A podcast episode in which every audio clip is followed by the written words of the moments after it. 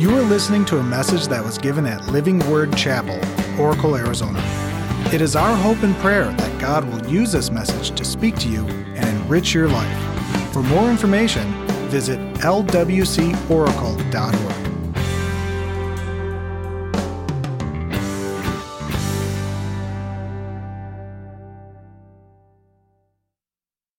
continue the series that I started uh, two weeks ago titled It.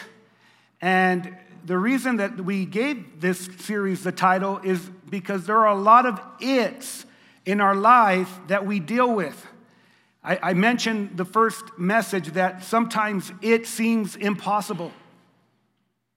Or sometimes we say it needs to be done. And then last week we learned that it comes with opposition. There are people that come and set their face against it in our lives. And so we found out that with God at the center of our it's, that we can accomplish things that are going to glorify Him. And we're in our the last part of the year, and every year we do a year-end campaign where we put our efforts together to accomplish the it's that are important to the church, and we've been able to do some amazing things with that. But have you noticed, this is the title of my sermon today, have you noticed that it can't be accomplished when your hands are tied? It can't be accomplished when your hands are tied. I believe that most people, if not all people, desire to be generous. But it's impossible to be generous when your hands are tied with debt. I mentioned last year that we'd revisit this subject every year, at every year end, and that we'd gauge where we are as a church and where we are as individuals or families on this subject. Many of us have had a battle with debt. And if you've ever had a battle with debt, you can say that it will hinder your desire to be generous. But the good news is that Jesus came to set us free from the bondage of sin spiritually. But he also came to deliver us from anything that will keep us bound from bringing glory to his name. The Bible says that the borrower, the borrower is slave to the lender. And God doesn't want us to be enslaved to anything. And before I go into this message, I want to preface it with some transparency. Many of you know this. I communicate this uh, different times throughout uh, the year, and uh, especially when it comes to finances. When I took over, when I became the lead pastor, the baton was passed to me. There were two missiles that were sledged or they were aimed at my life. One missile impacted my family. It wasn't just at, it wasn't at me, it was at a family member, but that missile was actually it was it was sent by the enemy to destroy our family. Went through a lot of challenges, but through the glory of God, God is on the throne and he's working in that relate in that thing. The second missile hit our finances. Right into the first part of, of, of, the ministry, I was hit with a financial crisis, and Shauna and I had to face it. So I, I faced it by saying, I, I need to have a meeting with the elders. I want to talk to the elders. And I came to the elders and I told them exactly, honestly, and clearly what I was facing. And what I said to them was, I never, ever want to hinder the work of God through whatever I've done. I want to be honest about this. And when I said that to the elders, they said, We will help. There were three of them that said, We have the money to, you don't have to worry about it. I said, That's not why I'm here. I'm not here for you to give me money. I'm here to tell you what I'm dealing with, and I'm going to face it. Now, in that, they said, We're behind you, Pastor. And so we went on a, on a road, Shauna and I, and it became church wide as the Lord began to direct us into how to overcome this shackle that had placed itself on myself and my family. And it also had placed itself on our church. When we first took over, not because of anybody, but uh, we brought our administrator, Janet Walker, into, into the church and, and, and, and put the accounting team together. And at that time, we had credit card debt. We had uh, about 12 or 13,000 with two cards. That's 26,000. You put the interest on that. That's a lot of debt. And that had a stranglehold on us. And so what we did is we began to take steps. We, we called people that can help. And there's a man by the name of Dave Ramsey. So I had a meeting with Dave Ramsey, not directly, but through the videos. And we began to take steps to help us. And don't let me forget to let you know what the outcome has been since that time, because it's very important. You see, always remember that God, that, that debt is never God's idea. God will never lead us into debt which prohibits us from being generous. The reason for this is because God is a generous God. And as we looked at Nehemiah, he teaches us that we have to confront debt. We can't run away from debt. We can't hide. We can't try to sweep it under a rug. We have to confront the debt that's in our life. It's amazing when you look at this book because there's 12 chapters as you go through Nehemiah, and right smack in the middle, he talks to nobles and those that are wealthy, and he says, Why are you putting this debt upon the people? Why are you shackling them? Why are you oppressing them? Because de- how many of you know that debt oppresses and shackles people? But there's three essentials that'll loose our hands to be generous for the it in your life for the it that is important to God. It deserves our investment. It will honor God and it will honor others.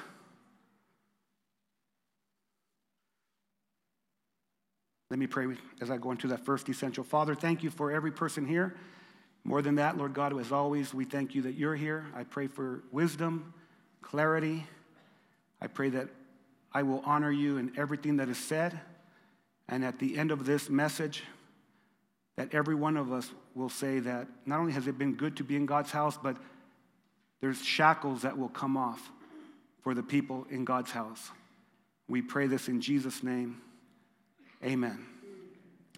The first essential that we, we're going to see in the, in the book of Nehemiah, the first essential is you don't need more money, you need less debt. This is an ouch essential.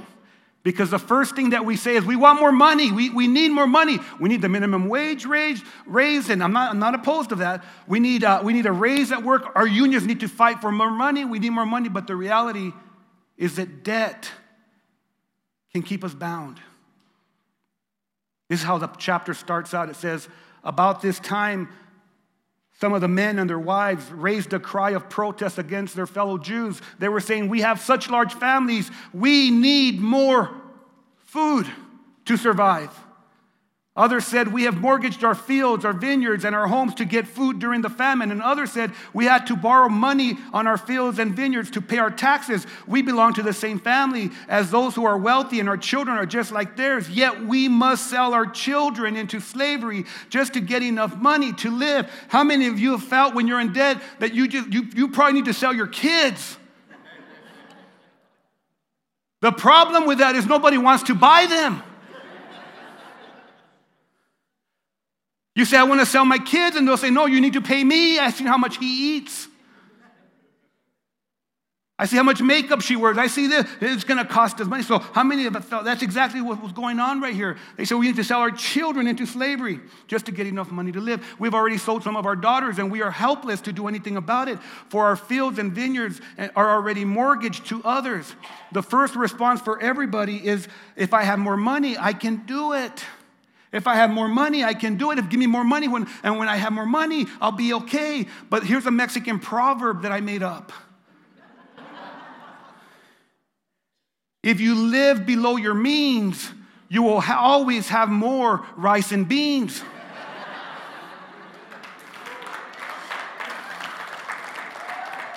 and what else do you need? What else do you need? I always tell people I love you more than beans and rice because beans and rice are wonderful. If you live below your means, you will always have more rice and beans. Here's the secret of success, and don't ever forget this this is the secret of success. The Bible teaches us what it is. It says, I have learned to be content. The secret of success is not having more stuff, more cars, more toys, more houses. The secret of success is never about that. The secret is to learn to be content with whatever I have. I know how to live in, on almost nothing or with everything. I have learned the secret of living in every situation, whether it was with a full stomach or empty, with plenty or little, for I can do everything through Christ who strengthens me. The context there is context there is not I can do all things. I can climb Mount Everest. I can I can uh, uh, uh, go through this wilderness. I can do this. It, that's not the context. The context I can do all things. I can be content in whatever situation I face. But what I've noticed is that the more money people have, the more toys we buy. And if they don't have the money to buy toys, they da da da da da da charge it. They charge it. Black Friday is coming up. Why is it called Black Friday? Why isn't it called Bright Friday? Can I tell you why? Because when you wake up on Saturday, you feel like if you've been punched in the face and you got a black eye because you spent so much money. And usually it's not that you spent it, it's that you charged it. Because when you spend with a debit card, it's different than spending with a credit card. When you spend with a debit card, it comes out of your account now.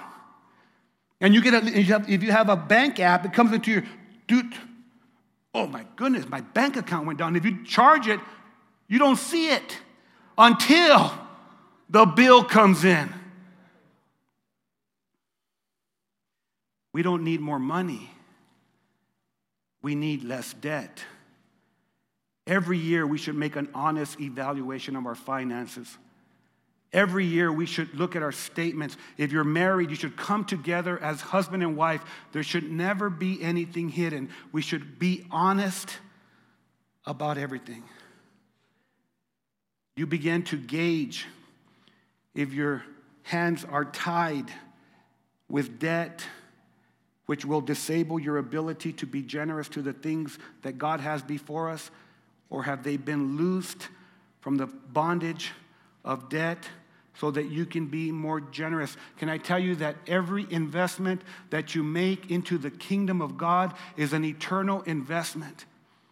Everything that you buy on this earth, every, think about it. Black Friday, can I tell you what's, what's on, what's really hot right now will not be hot next year.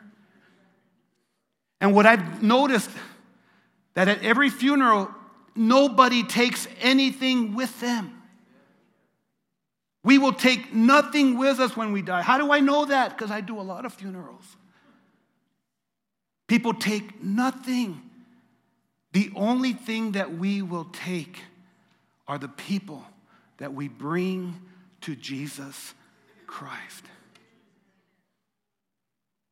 It's an eternal investment that we make. Have you ever thought about it that um, not only is the, de- the devil the enemy of our souls, but the devil is the enemy of our pocketbooks? How do I know this? Has anyone ever lied about a charge to your spouse? Don't raise your hands, please. Has anyone, uh, and this service doesn't lie. This service doesn't lie. You just manipulate the truth.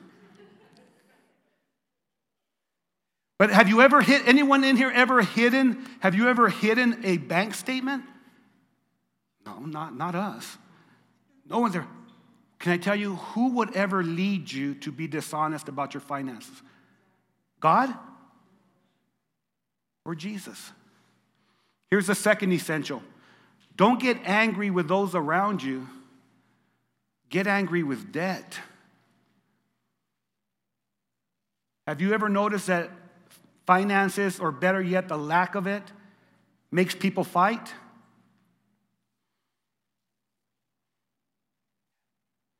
I bet there's someone in here that you, you might have fought during the week because of personal finances. You might have fought on the way to church because of finances. We don't have the money to do that. We don't have the, we don't have the money to do. Yeah, we do. We're going to be okay. We don't have the, the fights. How do I know that? I just counseled with someone. Someone, a couple just drove from Mesa to come meet with me because their marriage is in shambles. And one of the biggest things that they were facing was financials, financial struggles, financial uh, uh, dishonesty. And we pointed them where? To the word. And when they left, they were better. And the first thing that came was honesty. Nehemiah faced the same things. Look at what I'm going to go on reading in that chapter, chapter 5, verse 6. When I heard their complaints, I was what? I was I was very angry. After, after thinking, thinking it over, I spoke out against the nobles and officials. I told them, You are hurting your own relatives by charging interest when they borrow money. Then I called a public meeting to deal with the problem. At the meeting, I said to them, We are doing all we can to redeem our Jewish relatives who have had to sell themselves to pagan foreigners, but you are selling them back into slavery again.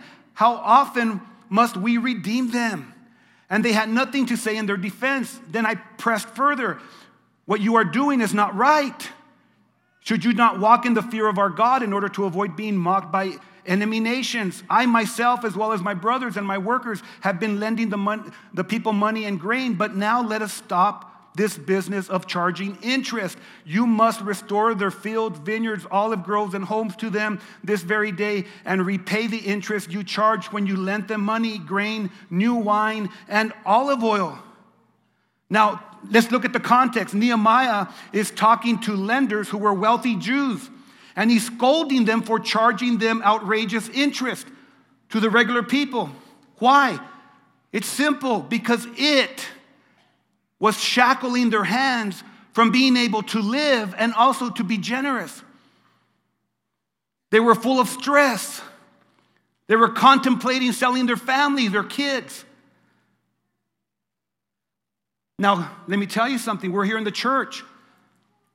I can't call the lenders, I can't call your credit card companies and say, I cannot believe that you're charging 18% interest. Because they'll say, We don't care what you think. But we can, as the body of Christ, we can say, Let's not get under that yoke of bondage. We can do something about it. Pastor, what do I do? What can, what's one thing that I can do? I can give you one thing that'll work right away. You get your credit card and you do what? You cut it. And when you cut that credit card, it's going to hurt it more than it's going to hurt you. Because if, if it prohibits you from using it, and if you don't use it, you won't be stressed out when the bill comes in. And if you're not stressed, maybe you can take your honey out for dinner and pay cash. And when you take your honey out for dinner afterwards, well, that's between you guys. But it'll probably be good. You can host or you can attend a financial small group.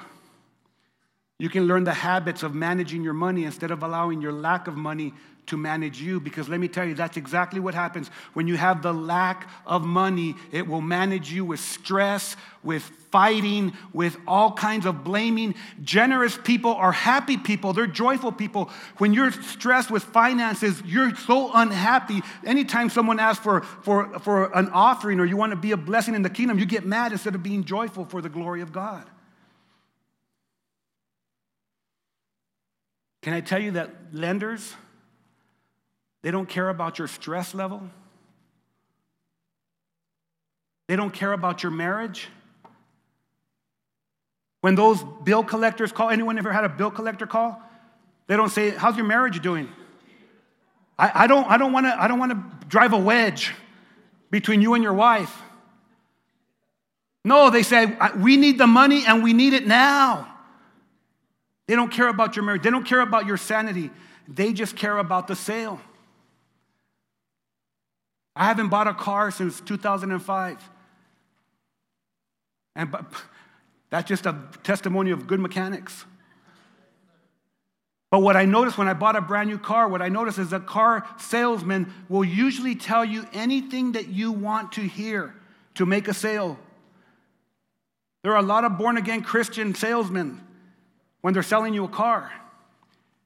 And so the reality is, we don't know their lives, but here's the thing is that anytime we look at debt, a new car is only new when you drive it off the lot. A month later, it's not new anymore. Six months later, you're saying, Why in the world did I buy it? A year later, you're saying, How do I get out of it? Because I want that new car, I want that new phone, I want this new thing.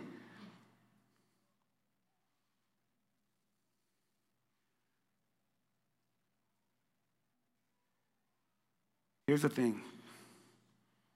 Here's the third essential. It's very important when we're debt free, it unleashes us into a generous lifestyle.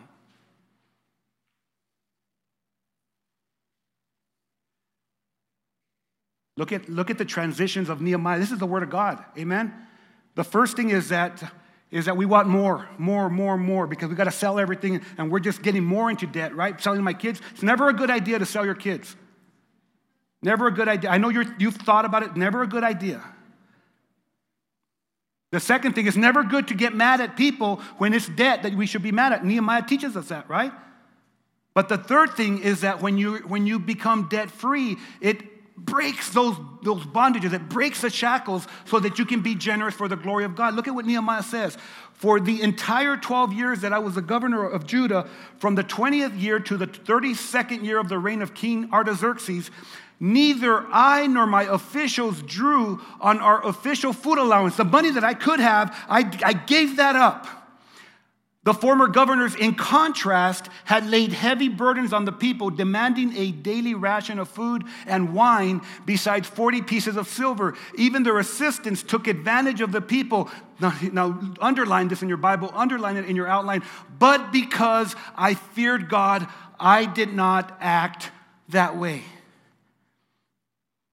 But because I feared God, I did not put bondage on people. But because I feared God, I was generous to people. I also devoted myself to working on the walls and refused to acquire any land, and I required all my servants to spend, spend time working on the wall. I asked for nothing, even though I regularly fed a hundred Jewish officials at my table besides all the visitors from other lands. What does that talk to, to, us about? It talks to us about generosity. I didn't, I didn't take this, I didn't put a bondage on people, but what I did is I was generous. I fed 150 people. The provisions I paid for each day included one ox, six sheep or goats, a large number of poultry and every 10 days, we needed a large supply of all kinds of wine. Yet I refused to claim the governor's food allowance because the people already carried a heavy burden. Look at that. I'm not going to put a burden on the people. I'm going to take it off. I am going to be generous. And then look how it ends. I love it. And he says, he, he goes and he talks to God. He says, Remember, oh my God, all that I have done for all these people, and bless me for it. When we dug a water well in Central America and we sent $1,000 about four years ago, we blessed a whole community that were able to drink from that fountain. When we've taken medical clinics into Guatemala, we bless those people from our own expense. When we go to Puerto uh, Penasco, when we go to Rocky Point, when Cliff, our, our elder, cried in our elders meeting this past week because of how joyful the directors of that ministry were when they built a bedroom and a closet and a bathroom for them that they cried and they cried. And all Cliff could do was cry and tell us how good God is. It's a blessing to give. When we go to the copper corridor, we're going at our own expense to make a impact for the glory of God. And the God that we serve is going to do great things, not only at this campus, but at that campus and any place He sends us because He's a generous God. I have no doubt that God will supply all that we need for His glory. He's continually giving. Every good thing on earth belongs to God.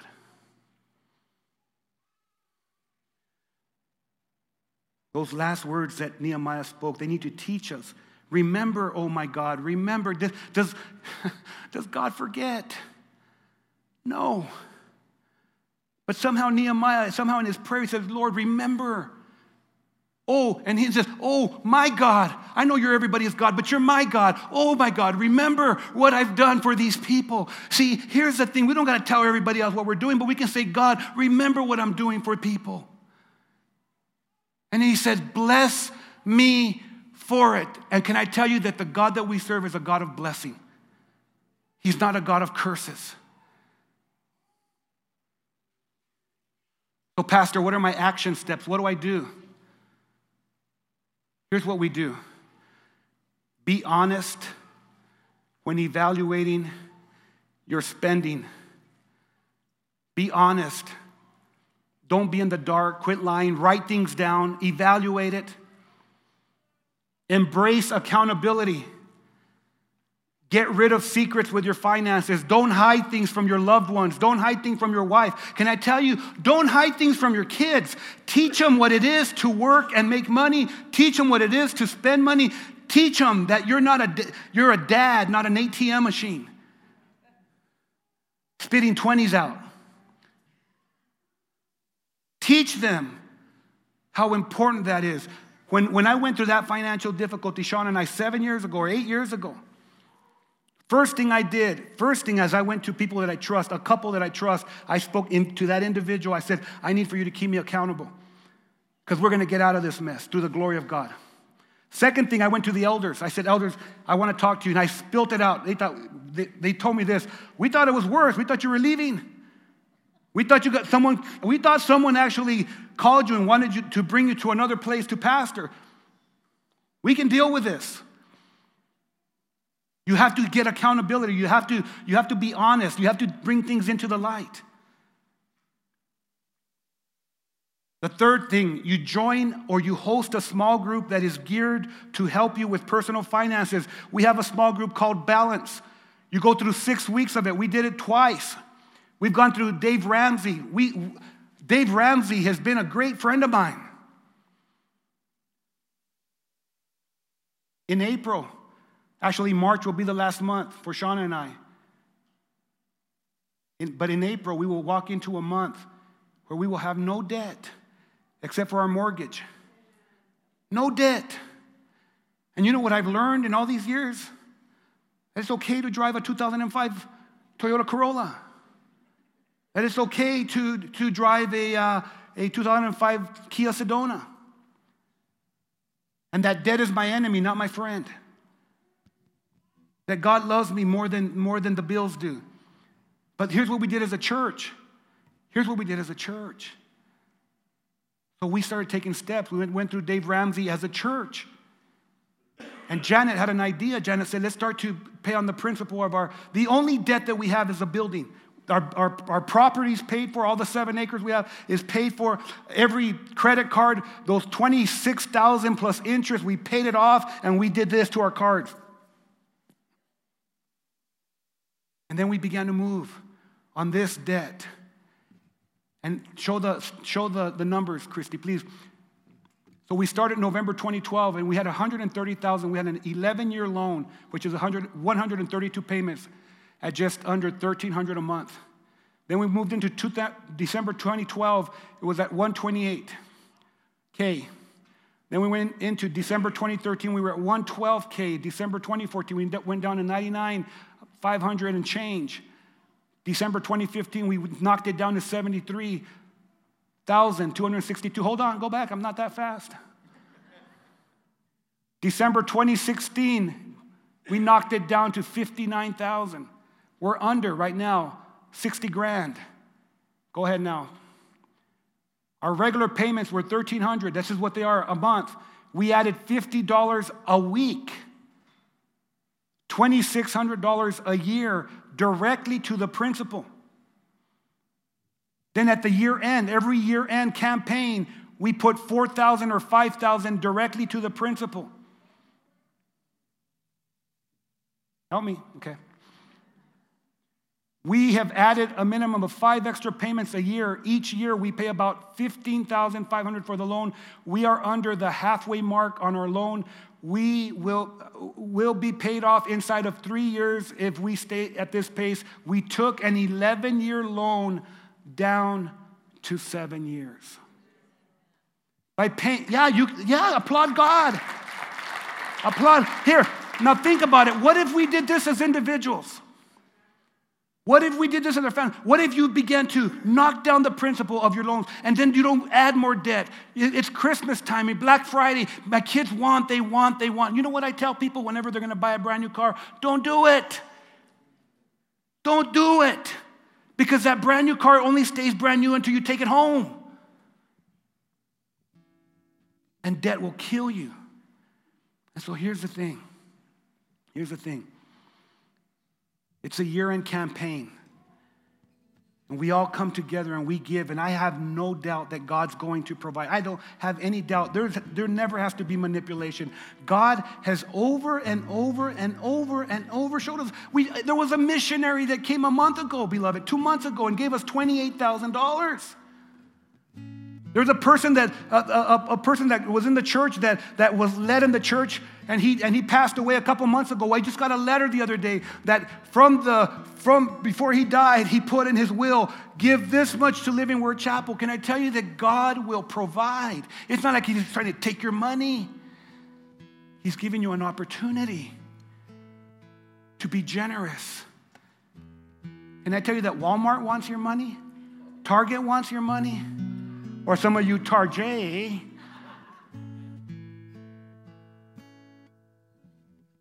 Everybody wants your money. God doesn't want your money. God wants you to be like Him.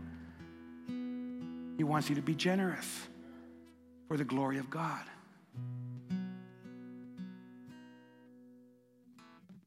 You serve a good God. You serve a good God.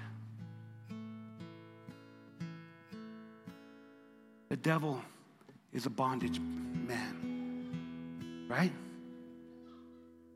Father, we thank you. We thank you for this time. I thank you for every person here. And in the name of Jesus, I pray your blessing upon every step we take and every move we make as your people. Lord, forgive me for the mistakes that I've made. And every one of us makes mistakes. We're, we're, we're, we're fallible. We're not perfect, Lord, you're perfect. So we bring our decisions to you. Every one of us today, I pray for every person here that this will be a day of change, that this will be a day where they grab a hold of the principles of God, that every person will begin to be, take those shackles off through the power of Jesus so that they can be generous for the glory of Jesus Christ.